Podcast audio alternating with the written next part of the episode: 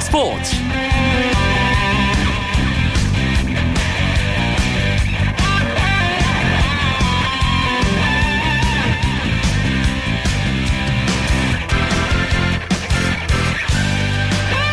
안녕하십니까. 목요일 밤 스포츠 스포츠 아나운서 이광용입니다. 비시즌 프로농구 KBL 팀들이 프로 아마 최강전에 참가하고 있습니다 90년대 농구 대잔치 시절을 추억하며 프로팀과 아마추어 대학팀이 승부를 겨루는 농구 대회죠. 지난해까지 대학팀들은 프로 형님들을 만나 맥없이 무너지는 경기를 하곤 했습니다. 하지만 올해 대학팀들이 달라졌습니다. 고려대는 아마추어 최강 상무를 꺾고 준결승에 진출해 있고요. 연세대는 프로 최강 모비스를 만나 패하긴 했지만 패기를 보여줬습니다. 허훈이라는 스타 플레이어도 발견했죠. 목요일 스포츠 다이어리 시간에 프로아마 최강전 이슈들 짚어봅니다. 그리고 이어지는 해외 축구 이야기 시간에는 유럽 챔피언스 리그 플레이오프 경기 결과와 잉글랜드 프리미어 리그 리그 16위까지 떨어져 있는 첼시의 위기 상황 짚어봅니다. 오늘 열린 프로야구 경기 상황과 주요 스포츠 소식 정리하면서 목요일 밤 스포츠 스포츠 힘차게 출발합니다.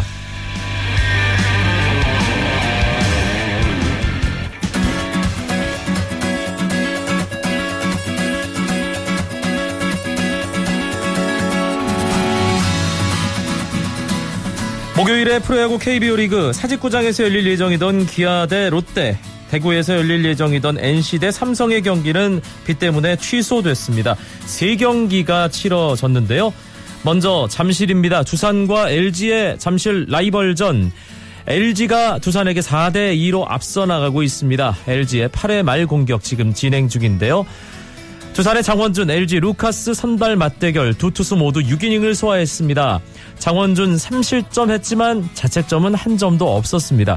루카스는 6이닝 1실점 이대로 경기가 끝난다면 루카스가 승리를 챙기고 장원준은 패전 투수가 됩니다. 두산은 장원준에 이어 진야곱, 노경은이 이어 던지고 있고요. LG는 진해수, 이동현, 봉준근 마무리 투수까지 투입한 상황입니다. 두산의 민병원 선수가 6회에 추격하는 솔로 홈런을 때렸는데요. 하지만 LG가 리드를 뺏기지 않고 있습니다. 대전 경기 KT와 한화의 대결입니다. 지난 화요일, 수요일 넥센을 상대로 좋은 경기를 했던 KT가 그 기세를 대전 한화전에서도 이어 나가고 있습니다. KT가 8회 초 현재 8대 2로 한화에게 크게 앞서 있습니다. KT 오늘 선발 투수 옥스프링이었는데요. 5이닝 2실점 잘 던졌고 조무근 선수가 공을 이어받았습니다. 한화는 송창식 선수가 5이닝 4실점, 배영수, 박정진, 이동걸, 김민우까지 5명의 투수가 등판했습니다. KT는 오늘 타자들이 지난 두 경기와 마찬가지로 고르게 활약을 했는데요. 한화는 2회 폭스의 솔로 홈런, 3회 김경원 선수의 솔로 홈런, 홈런 두 방으로만 점수를 내고 있습니다. 목동 경기입니다. SK와 넥센. SK의 김광현, 넥센의 밴헤켄, 에이스 투수들 간의 선발 대결답게 투수전이었습니다. 김광현 선수가 6이닝 무실점 탈삼진 8개 잘 던지고 마운드를 불펜에게 넘겼는데요. 아, 밴헤켄 선수 역시 8이닝 1실점 아주 좋은 투구를 했습니다. 넥센은 조상우 선수가 마운드를 이어받았습니다. 경기 SK가 2대 0으로 앞서가던 9회 말 넥센이 두 점을 내면서 경기가 연장으로 넘어갔습니다. 지금 10회 초 SK 공격이 진행 중입니다.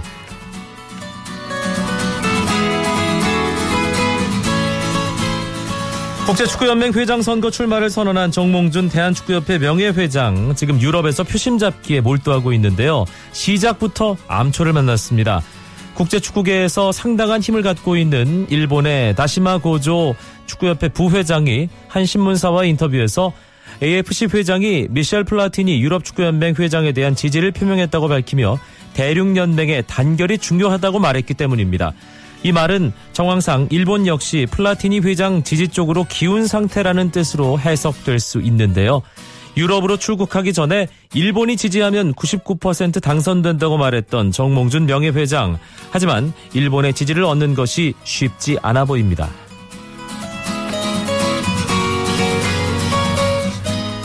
대한축구협회는 2015 수원 컨티넨탈컵 17세 이하 국제 청소년 국가대표 축구대회에 나설 26명의 선수 소집 명단을 발표했습니다. 명단에는 스페인 바르셀로나의 유망주 이승우 장결희 선수도 포함되어 있는데요. 한국과 함께 브라질, 크로아티아, 나이지리아 대표팀이 참가하는 이번 대회는 다음 달 9월 2일부터 6일까지 수원에서 개최됩니다.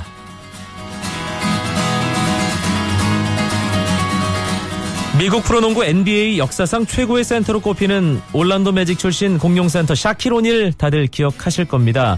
샤킬 오닐이 자신의 스포츠 브랜드 홍보차 한국을 방문해 국내 팬들과 만났습니다. 지난 1997년 이후 거의 20년 만에 찾는 두 번째 내한인데요. 수많은 팬들과 인사를 나누며 샤킬 오닐 특유의 입담을 과시했습니다.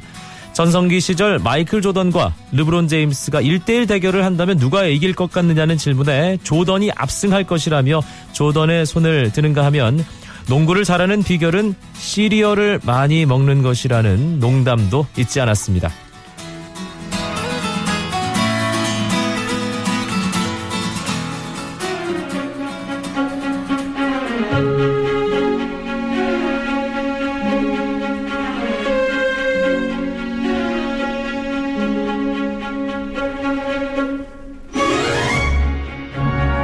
한 주간의 따끈따끈한 스포츠 이슈들을 짚어보는 스포츠 다이어리 시간입니다. KBS 스포츠 취재부 정현숙 기자 연결되어 있습니다. 정 기자 나와 계시죠? 네, 안녕하세요. 지금 농구계에서는 프로아마 최강전이 한창 치러지고 있습니다. 그 소식 오늘 준비하셨다고요? 네, 먼저 조금 이 프로아마 최강전 잘 모르시는 분들을 위해서 대회 소개부터 드리면 이 1990년대까지만 해도 우리나라가 농구 열풍이 상당히 많았었잖아요. 엄청났죠. 문경훈, 그렇죠. 문경훈, 서장훈 선수를 비롯해서 당시 농구 스타들이 오빠 부대를 이끌고 다녔고 또 드라마 마지막 승부 또 만화 슬램덩크가 전국적인 붐을 일으키면서 농구 열기가 대단했습니다. 그리고 그 뜨거운 인기의 정점에는 농구 대잔치가 있었거든요. 네. 이때 실업팀과 아마추어 팀이 맞붙으면서 치열한 경쟁을 벌인 이 농구 대잔치에는 많은 팬들이 있었고 그렇지만 97년 프로농구가 출범하면서 이 농구 대잔치와 우리 농구의 인기가 조금은 동반 하향세를 걷게 됐고요. 네. 그러면서 KBL이 프로팀과 아마추어 팀이 선의 경쟁을 펼치면 조금 더 농구 열풍을 불러일으킬 수 있지 않을까 그런 아이디어에서 시작됐거든요. 그래서 프로아마 최강전 포스터를 한번 보시면 약간 좀 슬램덩크 느낌이 나요. 네. 그래서 또 그 대회가 시작되고 이승현 선수, 뭐 이종현 선수 이런 고려대 스타들이 프로를 상대로 대등한 경기를 펼치면서 어느 정도는 성공을 거두고 있다 이렇게 볼 수 있겠습니다. 아, 사실 예전에 실업팀 대 대학팀 구도였던 90년대 농구대잔치 시절보다 프로와 아마는 아무래도 실력 차이가 더 크잖아요. 그래서 그렇죠. 예, 이 프로 아마 최강전 초기만 해도 이 대학 팀들이 프로에게 좀 맥을 못 추는 그런 경우가 많았는데 올해는 대학 팀들의 반란이 대단합니다. 네, 그 중심에 고려대와 연세대학이 있다고 볼 수 있는데 먼저 고대부터 살펴보면 아, 이 고대에는 대표팀 명단 아, 대표팀 명단에 포함된 선수들이 3명이나 있습니다. 이종현과 강상재 그리고 포워드 문성곤이 있는데 그리고 여기에 이동엽 선수와 최성모 선수 모두 대학 최고 수준의 가드들이거든요. 네. 그래서 동부에 이어서 프로 선수들로 구성된 상무까지 꺾고 4강에 진출한 상태입니다.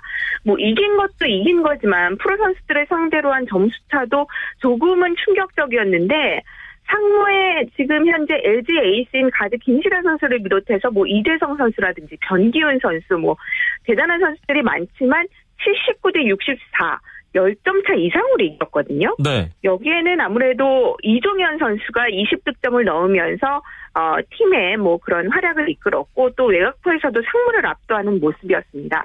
연세대도 마찬가지였는데 오늘 좀 지난 시즌 우승팀 모비스에 패하면서 4강 진출이 좌절됐지만 SK를 꺾는 파란을 일으켰고 여기에 또 허재 감독의 아들 허운 선수가 뭐 상당한 득점 20득점을 넘는 점수를 어, 선보이면서 뭐 이번 대회 스타 탄생을 예고했습니다. 일단 이 두 가지 점에서 대학팀들의 이변을 조금은 분석해 볼 수는 있는데 첫 번째로는 대학팀들은 프로를 상대로 조금은 부담이 덜 하잖아요. 그렇죠. 아무래도 해보자라는 마음가짐으로 할 수 있는 반면에 또 프로팀들은 정규리그를 앞두고 있는 상황에서 부상과 좀 체력이라는 변수를 걱정해야 하는 그런 부분이 있습니다. 그리고 두 번째는 프로팀과 대학팀이 맞붙을 때는 외국인 선수의 출전이 금지돼 있거든요. 아무래도 외국인 선수를 중심으로 전략을 짠 프로팀들이 실전 경기에서 바로 그 패턴 사용을 하지 못하기 때문에 아, 마 팀들에게 조금 당황하는 그런 모습을 보이고 있고 그렇지만 어떻게 보면 우리 프로 선수들이 외국인 선수에 대한 의존도가 너무나 크다라는 조금 좀 뼈아픈 모습들이 이번 프로 아마 최강전에서도 어, 드러나고 있다 이렇게 말씀드릴 수 있을 것 같습니다. 프로아마 최강전이 여러 가지로 의미를 갖지만 이 예전만 못한 우리 대학 농구 어, 선수들이 주목을 받는 그런 소중한 음. 계기도 되고 있는데요.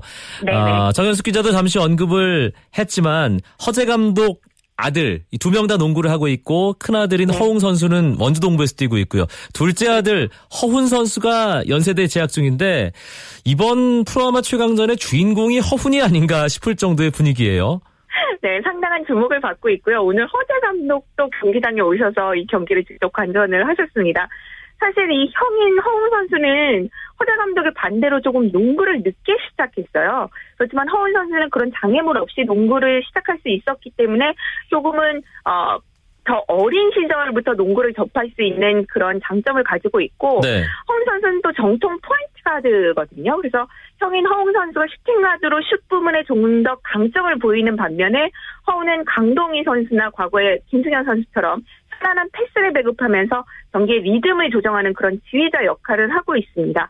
그리고 SK와 모비스를 만났는데 거기에 대단한 가지들이 포진돼 있잖아요. 김선영 선수, 양동근 선수를 상대로도 주눅들지 않는 그런 플레이를 펼쳐서 농구 관계자들은 드리블이나 돌파, 외곽슛 등 모든 부분에서 도드라져서 아무래도 농구 DNA 자체가 다른 것 같다. 이런 평가를 내리기도 했습니다. 제가 고등학교 때 뛰는 모습도 한번 본 적이 있는데 당시에는 스피드가 좋긴 했지만 마지막에 그 슛 성공이라든지 마지막에 그런 세밀한 패스라든지 정확도 부분에서 조금 떨어져 보이는 면이 있었거든요. 하지만 대학에 와서 한층 성장을 했고 또 이번 대회를 통해서 많은 것을 느낀 모습이었습니다. 재미있는 것은 어, 보는 사람들은 다들 허훈 선수에게 그런 얘기를 묻잖아요. 아무래도 아버지의 명성이 부담스럽지 않냐 이렇게 질문을 하는데 네. 오히려 허훈 선수 대답은 가끔 아버지의 예전 경기를 보곤 하는데 아버지가 뛰실 때와 지금은 시대가 다르다.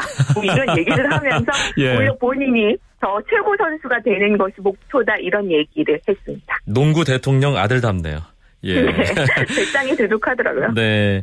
그리고 이 음주운전 사고 때문에 좀 무리를 일으켰던 선수죠. KCC의 김민구 선수 이번 대회를 통해 농구 코트에 복귀했습니다.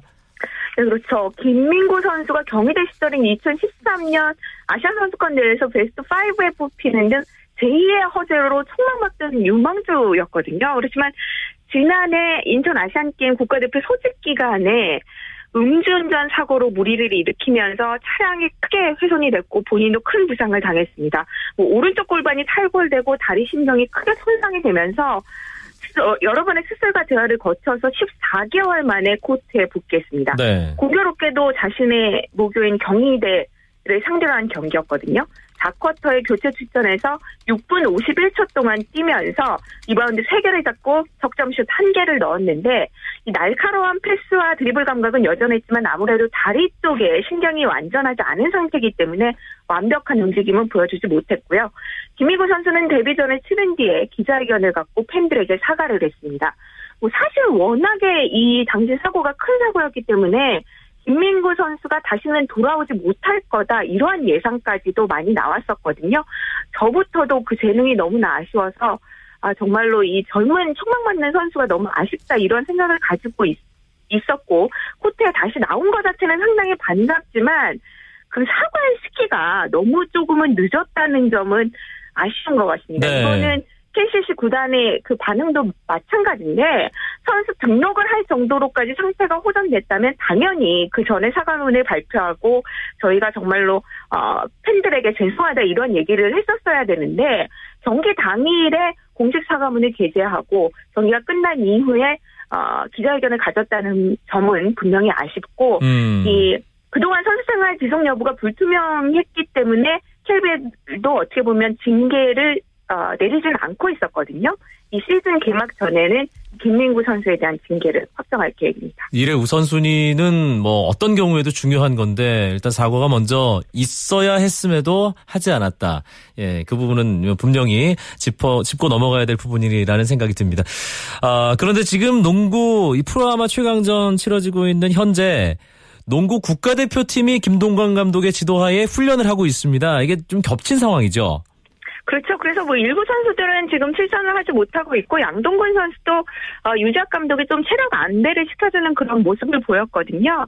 어, 그렇지만 일단 우리 남자 농구가 올림픽에 다시 한번 출전한다는 게 상당히 농구계의 중요한 과제이기 때문에 그런 부분에 힘을 모으고 있습니다.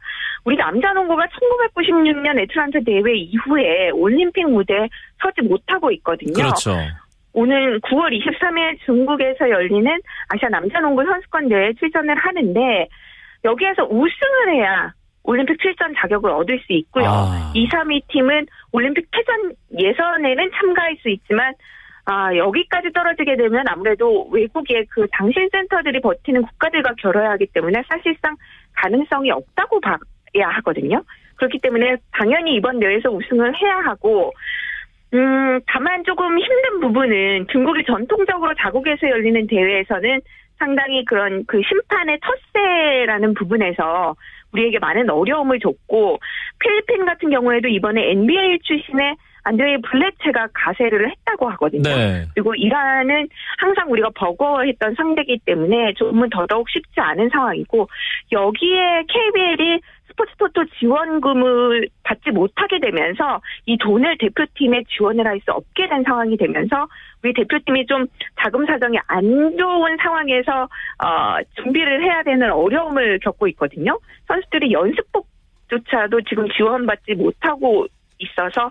상당한 어려움을 겪고 있다고 합니다. 네. 그렇지만 좀 긍정적인 부분은 우리가 어려운 상황 속에서도 지난해 아시안 게임 우승을 차지했고 그렇죠. 또 이번에는 최장신 센터인 하승진 선수도 뭐 오랜 부상에서 벗어나서 합류했다는 얘기가 들려오니까요. 좀 강한 정신력으로 이번만큼은 이 올림픽에 설 수 있도록 좀 선수들이 하나로 힘을 모았으면 하는 바람입니다. 알겠습니다. 스포츠 다이어리 오늘은 비시즌 농구 이야기 프로아마 최강전과 국가대표 소식까지 나눠봤습니다. KBS 스포츠 취재부 정현숙 기자 고맙습니다. 네, 감사합니다. 쳤다 하면 홈런이고 슛 골이고 각본 없는 한편의 드라마.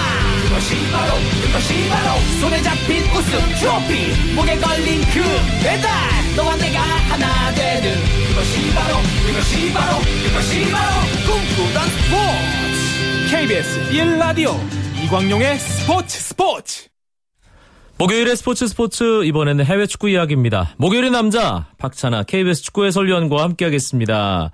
오랜만입니다. 네, 안녕하세요. 네, 네. 오랜만에 왔습니다. 예, 지금 지난주에 제가 자리를 비우면서 예, 어, 박찬하 의원과 오랜만에 또 방송을 함께하게 됐는데 유럽 축구 어, 새로운 시즌 개막했고요. 프리미어리그 분데스리가 그리고 프리메라리가가 이번 주말에 시작됩니다. 챔피언스리그 플레이오프가 이번 주 중에 진행됐는데 어떤 팀들이 치르고 있는 거죠? 네, 이제 마지막 관문입니다. 이 경기 이 매치업에서 승리하게 되면 챔피언스리그 32강 본선에 합류하게 되는데요. 뭐 대표적으로는 잉글랜드 맨체스터 유나이티드, 이탈리아의 라치오, 그리고 스페인의 발렌시아, 어, 우크라이나의 뭐 샤흐타르 도네츠크, 바젤, 라피드 비엔나, 아포엘, 뭐 파르티잔, CSKA 모스크바 이런 팀들이 겨루고 있습니다. 어제 한국 시간으로 어제 새벽 그리고 오늘 새벽 아, 각각 다섯 경기씩 치러졌는데 일단 어제 주요 경기 결과부터 짚어보죠.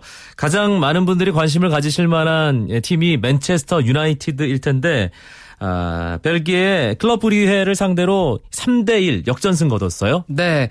시작은 좋지 않았습니다. 8분 만에 마이클 캐릭이 자책골 기록을 하면서 1대 0으로 끌려가다가요. 멤피스 데파이 선수가 연속골 터트리고 그리고 마루앙 펠라이니가 쐐기골까지 기록을 하면서 3대 1로 승리했습니다. 챔피언스리그 플레이오프 대진이 발표가 됐을 때는 클럽 브리헤가 아무래도 맨체스터 유나이티드보다 약한 팀이라서 어, 맨체스터 유나이티드가 좀 쉽게 가지 않겠는가 이런 예상이 있었는데 어, 의외로 리그 개막을 하고 난 다음에 경기력이 만족스럽지 않았거든요. 그래서 약간 조심스러웠던 경기인데 뭐 어쨌거나 첫 번째 실점 과정을 잘 극복을 했습니다. 맨체스터 유나이티드가 이 바날 감독 체제 하에서 지난 시즌 이번 시즌 계속해서 선수 보강도 하고 뭔가 변신을 하고 있는데 어떻습니까? 이 리그 초반 그또 챔피언스리그 플레이오프까지 드러난 맨유의 전력. 아직 가야 할 길은 좀 남아 있는 것 같습니다. 지난 시즌에는 선수를 많이 영입을 했는데 이번 시즌에도 선수를 영입을 했습니다만 마지막 몇 자리 아직 보강이 안 됐고요. 그 마지막 몇 자리의 보강을 루이 파날 감독이 상당히 고심하는 그리고 망설이는 돈을 시원하게 쓰지 않는 그런 현상들이 지금 나타나고 있습니다. 네. 노리던 선수 몇 선수가 지금 다른 팀으로 떠나갔고요. 그래서 지금은 당장 급한 것이 스트라이커를 과연 데려올 수 있겠느냐. 그리고 골키퍼가 다비드 데야가 경기에 나올 수 없는 상황이라면 골키퍼도 약간 약한 것이 아닌가 이런 얘기들이 있는데 뭐 이렇게 시즌을 시작하기로 했다면 어쨌거나 지금 있는 선수들끼리 이제 조직력을 맞춰야 되고요. 또 플린트 블린트 같은 선수들이 중앙 수비로 내려가서 아마 이번 시즌을 뛰게 될 것 같은데요. 어, 아무래도 중앙 미드필더의 슈나이덜린, 바스티안 슈바인스타이거 이런 선수들이 새롭게 합류를 했잖아요. 전체적인 조직력을 갖추는 데 있어서는 아마 시즌 초반에 한 10경기 또 뭐 길게 봤을 때는 전반기 정도는 어, 지켜볼 필요가 있습니다. 음, 음, 시행착오를 또 한 번 겪는 시즌이 될 수도 있다. 조심스럽게 보시는군요. 네, 아무래도 뭐 그렇게 가야겠죠. 알겠습니다. 아, 그리고 손흥민 선수가 활약하는 레버쿠젠, 아, 이탈리아 라치오와 원정 경기를 어제 새벽에 가졌는데 0대 0으로 계속 팽팽하게 가다가 후반에 라치오 케이타에게 결승골을 허용했습니다. 네, 레버쿠젠으로서는 0대 0으로 승부가 끝났더라면 그래도 만족스러웠을 이탈리아 로마 원정이었을 텐데요. 아쉽게 후반에 골을 허용을 했습니다. 두 팀의 대기, 에, 대결은 축구가 공을 가지고 패스의 정확도를 높여서 하는 경기잖아요. 근데 네. 두 팀은 공을 가지고 하는 플레이는 참 미숙한 플레이를 보였습니다. 공을 가지지 않은 선수들은 아주 무한으로 압박을 하면서 아주 좋은 수비 전형을 보여줬었거든요. 네, 그러면서 패스 성공률도 두 팀이 50%대에 그치고 뭐 많이 뛰면서 뭐 흥미로운 경기를 했지만 정작 골은 한 골밖에 나오지 않았습니다. 그래도 라치오로서는 기분 좋은 어, 승리고요. 레버쿠젠으로서는 원정에서 골을 터뜨리질 못하고 패했기 때문에 2차전 안방으로 돌아가도 약간 부담을 가지게 됐습니다. 패스 성공률이 50%라고 하셨나요? 네. 바르셀로나 팬들이 보면 상당히 실망을 많이 하지만 네, 예, 그런 경기가 네. 아니었을까 싶습니다. 손흥민 선수의 활약이 가장 궁금한 부분입니다. 아, 어제 새벽에도 선발로 나섰는데 이렇다 할 결정적인 활약은 보여주지 못했습니다. 지금 2015-2016 유럽 축구 시즌 초반 손흥민 선수가 뭔가 좀 물음표를 던져주고 있거든요. 네, 리그 개막전에서도 몸이 무거웠고요. 이날도 공을 거의 터치를 하질 못하고 제대로 된 슈팅 시도 도 하지 못한 채 일찍 교체가 됐습니다. 지난 시즌 아시안컵 다녀와서 후반기부터 계속 컨디션이 안 좋았던 그 모습 그대로 지금 시즌을 시작하고 있는데요. 네. 오히려 손흥민 선수 대신 들어가는 선수들이 뭐 경기력이 괜찮은 편이거든요. 어, 그렇기 때문에 손흥민 선수로서도 초반에 한 두 경기 정도, 이제 겨우 두 경기를 치렀을 뿐이지만, 메메디라든가 율리안 브란트 같은 선수의 활약을 봤을 때는 손흥민 선수의 자리가 어, 지금은 뭐 확고하게 주전이다. 어, 주전이 보장되어 있다. 이렇게 보기는 좀 불안한 상황이라고 볼 수도 있어요. 음. 그래서 손흥민 선수가 뭐 언제든지 컨디션을 끌어올리면 또 몰아치기에 능한 선수긴 합니다만 초반에 지금은 몸이 좀 많이 무거운 편이고요. 좀 컨디션의 회복이 필요한 시기입니다. 네, 뭐 조급해하지 말고 예, 시즌 뭐 초반이기 때문에 에, 컨디션 회복에 좀 더 초점을 맞추면서 차근차근 끌어올리는 그런 모습을 아, 또 기다려 봐야겠습니다. 오늘 새벽에도 2015-2016 유럽 챔피언스리그 플레이오프 치러졌는데 아, 스페인 리그의 이제 강팀으로 다시 떠오른 발렌시아가 AS 모나코와 홈에서 경기를 가졌습니다. 발렌시아의 완승이었죠. 네, 참고로 말씀드리면 이번 시즌 스페인 프리메라 리가는 다섯 팀이 챔피언스리그에 나갈 수가 있고요. 그게 네. 어떻게 가능한지 궁금해하시는 네. 팬들 계실 거예요. 세비야가 지난 시즌 유로파리그 우승을 차지하면서 어, 지난 시즌부터 유로파리그 우승팀 자격 으로 다음 시즌 챔피언스리그 본선 진출권을 줬거든요. 그래서 1, 2, 3위 레, 아, 바르셀로나, 레알 마드리드, 아틀레티코 마드리드가 직행을 하고 세비야는 유로파리그 우승팀 자격으로 챔피언스리그 32강 본선에 올라가 있습니다. 그래서 리그 4위 차지한 발렌시아가 지금 플레이오프 통해서 어, 32강 본선 합류를 노리고 있습니다. 모나코와 홈에서 경기를 했는데요. 발렌시아가 3대 1로 이겼습니다. 근데 경기 보셨던 분들이 다 공감을 하실 텐데요. 발렌시아 쪽에 운이 많이 따랐어요. 네. 경기 내용은 일방적으로 결과가 하- 홈팀 쪽으로 쏠렸습니다만 위기도 많았고요. 음. 뭐 실점할 수 있는 기회도 여러 차례 있었는데 어쨌거나 그걸 극복을 해내면서 3대 1, 2차전 원정 경기를 앞두고서라도 어, 좀 안정적인 점수 차이를 만들어 놨습니다. 어제 오늘 치러진 이 10경기 통해서 승리한 팀이 이제 32강 조별리그에 합류를 하게 되는데 1차전 승리팀들 전체적으로 정리를 좀 해주실까요? 네, 맨체스터 유나이티드와 발렌시아는 라치오 말씀을 드렸고요. 스포르팅 리스본이 모스크바에게 승리했습니다. 바테 역시도 파르티잔에게 1대 0으로 이겼고요. 아스타나라는 카자흐 스탄 클럽이 아포엘을 1대 0으로 잡았습니다. 네. 셀틱도 말메에게 3대 2로 승리했고요. 라피드 비엔나는 샤흐타르에게 홈에서 1대 0으로 패했습니다. 바젤과 마카비 텔 아부비가 2대 2로 비겼는데요. 이 경기는 이스라엘 텔아비브 클럽의 아주 눈살 찌푸리는 이 침대 축구 때문에 아마 음, 바젤 팬들이 짜증이 많이 나셨을 것 같아요. 중동 근처라 그런가요? 네, 아무래도 그럴 수도 있고 어쨌거나 이스라엘 뭐 클럽이 좋은 경기를 하진 않았습니다. 음. 그리고 디나모 자 그레브가 승리하면서 32강 본선 진출 가능성이 좀 높, 커졌습니다. 네. 아, 유럽 리그 가운데 가장 먼저 시작한 리그죠. 어, 국내 팬들이 또 가장 관심을 갖는 리그기도 합니다. 잉글랜드 프리미어 리그. 아, 지금 팀별로 두 경기씩을 치렀는데 지난 시즌 우승팀 첼시의 초반 행보 물론 뭐 딱 두 경기 치렀습니다만 그래도 걱정하는 분들이 상당히 많이 계시더라고요. 네, 1무 1패를 했고요. 맨체스터 시티 원정에서 3대 0으로 크게 졌거든요. 근데 겨우 두 경기를 했지만 이게 무시할 수 없는 것이 초반 두 경기에서 승리하지 못하고 어 잉글랜드 무대에서 우승한 역사가 그렇게 많지는 않습니다. 아. 그 역사 대부분은 물론 알렉스 퍼거슨 감독이 작성을 했는데요. 과연 무리뉴 감독이 이 두 경기의 부진을 극복을 하고 우승을 할 수 있느냐 지켜봐야 됩니다. 첼시의 지금 문제는 전체적으로 뭔가 균형이 어긋나 있어요. 네. 수비진들의 노쇠화 그리고 공격진들이 상대가 밀집 수비 대형을 갖췄을 때 그것을 이겨내기에는 좀 어려운 모습인데 뭐 그래서 그런지 추가 공격수 영입 페드로라는 선수를 데려갔거든요. 어 이제 3라운드부터 반전을 기대해 봐야겠죠. 음, 페드로도 맨체스터 유나이티드로 간다는 얘기가 많았는데 네. 첼시에서 중간에 채간 채갔다 뭐 그렇습니다. 이렇게 예, 그러니까 이정료. 차이가 뭐 얼마 안 났는데요. 몇 백만 유로를 맨체스터 유나이티드가 망설이는 사이에 첼시는 시원하게 대금을 지급했다는 소식이 들리죠. 네. 어, 맨시티와의 이 첼시 2라운드 경기를 제가 이제 실시간으로 봤는데 맨시티와 첼시 경기력 차가 상당히 크더라고요. 네, 그 맨체스터 경기에서. 예. 시티는 어, 좋은 출발을 하고 있습니다. 여기에 오타멘디라는 발렌시아에서 지난 시즌 좋은 활약을 했었던 수비수까지 아르헨티나. 국가대표 주전 수비수기도 하죠. 예. 이제는 이제 맨체스터 시티가 망갈라가 오히려 뭐 좋은 활약을 하고 있잖아요. 거기에 오타멘디가 들어갔으니까 좋은 선수들이 많아졌는데 과유불급을 좀 걱정해야 되는 오히려 네 워낙 좋은 선수들이 많으니까요. 네, 그리고 이번 주말 스페인 프리메라 리가 개막합니다.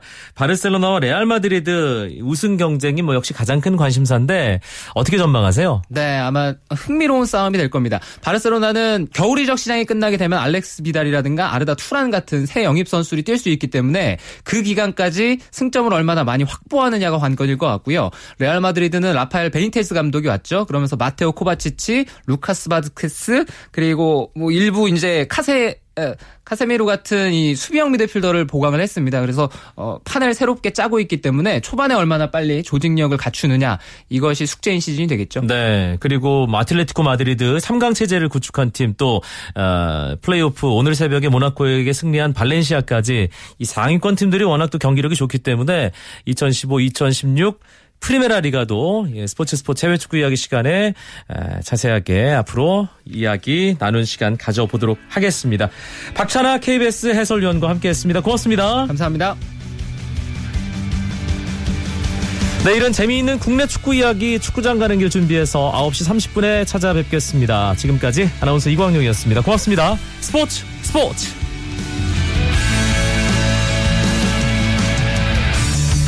sun goes down in front of me, reminds me where I wanna.